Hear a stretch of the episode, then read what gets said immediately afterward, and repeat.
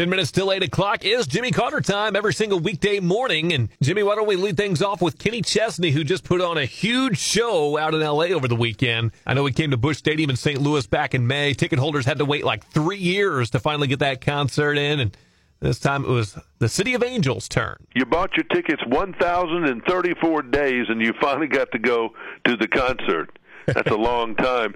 Finally, 50,277 people packed into LA's SoFi Stadium. That's the place where they did the Super Bowl. And had a bit time. He did 25 songs, ending with, as usual, She Thinks My Tractor's Sexy. He had a lot of staff come out on stage for a photo session after the songs were over. He said, When I look back, I know this show is one that I will want to remember. I'm pretty sure he had some celebrity fans there, but we're not sure yet who. Denver is where he goes next. He's got another month of shows ending up in Boston. Garth has got two more shows left after playing uh, Buffalo. Uh, he dressed in a white cowboy hat, black shirt, and jeans.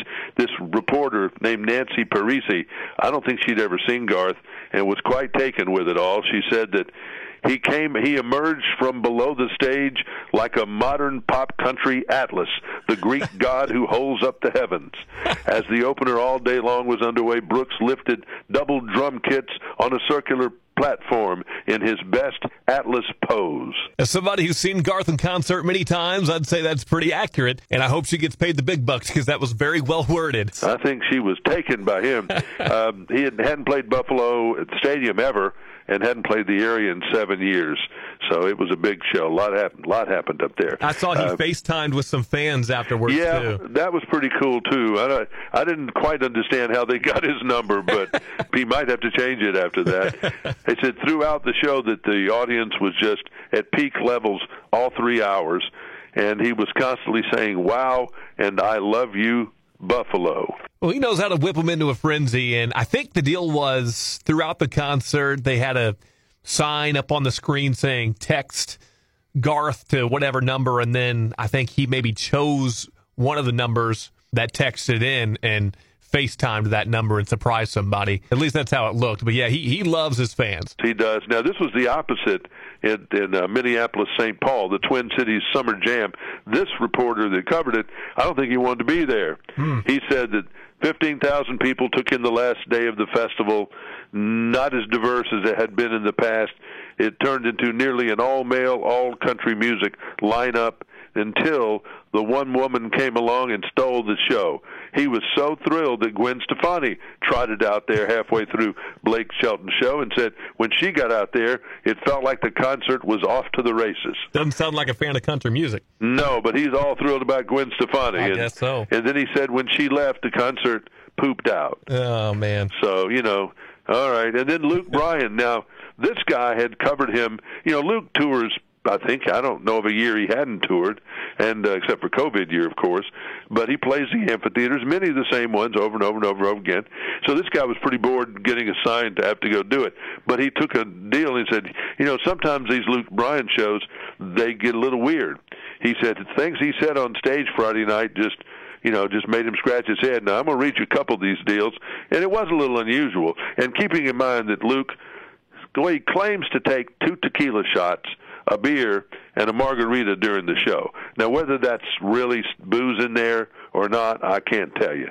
But he said this Hey, this is my NASCAR capital of the world right here, Charlotte, the world of tobacco and moonshine. Tobacco. Let's just smoke. Smoke tobacco. Chew that blank. Drink moonshine. Die early. Die early before you get too old, right? That's my plan and there was some cheers and confusion. Then he said, "I'm sure y'all love paying taxes, right? Who loves to pay taxes?" And then there were boos. And he said, "Damn, y'all are making me feel like Blake Shelton. I've never been booed." And then he says, "Well, you know, just remember when y'all spend y'all money on my concerts, your money's going to good causes." I just bought corn for the deer feeders, food for the fish in the lake, and a duck farm that I purchased earlier that day. So he's either a comedian or he's going through some kind of midlife crisis. it could be. It could be all of the above. I'm telling you, he he kept shouting out school names. He did like he said uh, instead of the words where rednecks come from, he said North Carolina Tar, Tar Heels in thunderous applause. And he said Duke Blue Devils. He said there was some booze mixed in with Duke Blue Devils. And he said North Carolina State Wolfpack. He said y'all got a lot of schools around here. and he just went. He just it was a weird show. That's I think odd. all the way through. And there's a new group that some of you that are watching America's Got Talent know all about. Chapel Hart. Uh, they've got quite Yeah. a buzz around, and they have a song called "You Can Have Him, Jolene." Yeah, I've heard this. That Darius Rucker's already put him on an album. Dolly's said something. Uh, the Opry's already booked him for a date coming up real soon. So just keep that name in mind, Chapel Hart.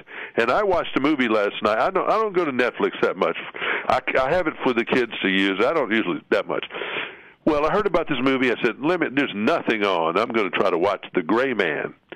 Um, two hundred million dollar movie from the directors of the last two Avenger movies. Man, that was it went on two hours and forty seven minutes. I was late going to bed, but I couldn't leave it. It's a combination of Mission Impossible and James Bond and the Bourne Identity Okay, I'll have to check with that. out. Ryan Gosling. Uh, gets a big, big A plus for me as far as an action film is concerned. Don't try to multitask during this film. I tried to do that a little bit because I was doing my work while I was watching. Can't do it. You'll get lost.